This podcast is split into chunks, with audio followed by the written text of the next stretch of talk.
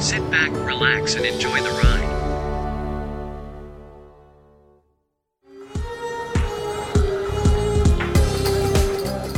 Hi, I'm Tanya. I'm from India. I was born there and lived there until I was 23 years old. My father was in the military, so my family and I lived in a lot of different places in India. I lived in the north, the south, in big cities and small towns. I saw many different sides of this incredibly diverse country. The British ruled India for almost 200 years, and English was the only official language. In 1947, India won its independence and many regional languages became more important.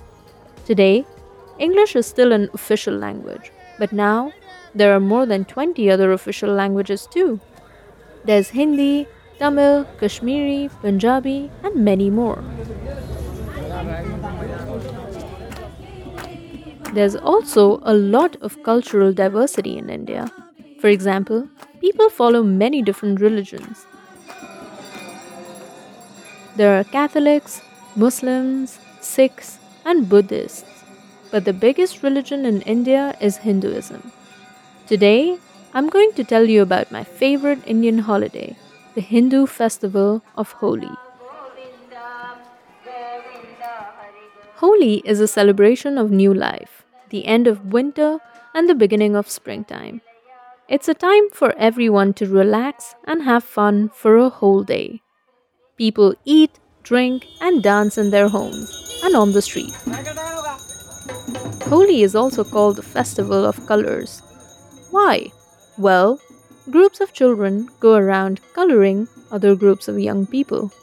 They use colored powder and colored water in water guns and water balloons to paint other people. It's a bit like a war, and at the end, everyone looks like a rainbow. It's really fun. When I was 12 years old, I celebrated Holi in Bathinda.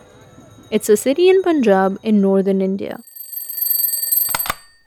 I woke up early and put on my oldest, dirtiest clothes. The paint isn't permanent, but it's best to be safe. I was so excited. Holi was always my favorite day. I went out on the street to find my friends, and we prepared our arsenal.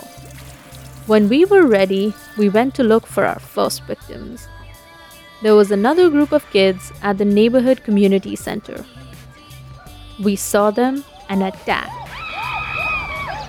We threw our balloons. They sprayed us with colored water.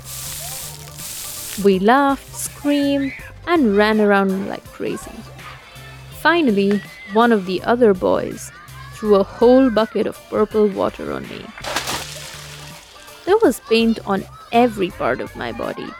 It was so much fun.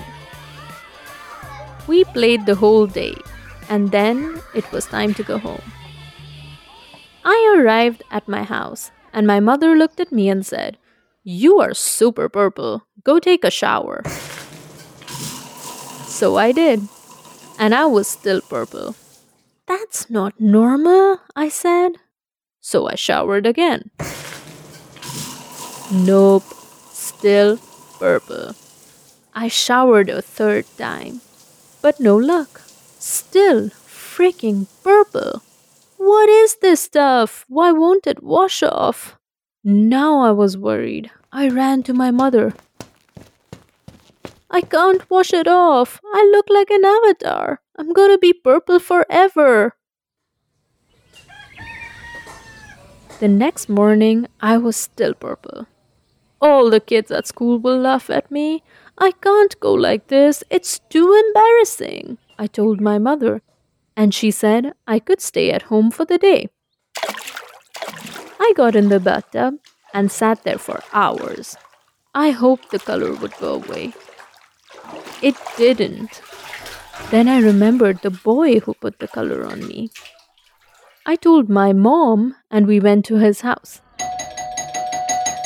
His mom answered the door. Where is your son? My mother asked. She called her son, and he came outside very slowly.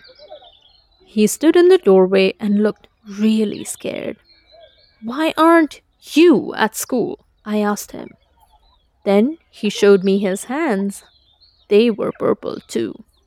I'm so sorry. There was a special price on some new permanent paint at the market.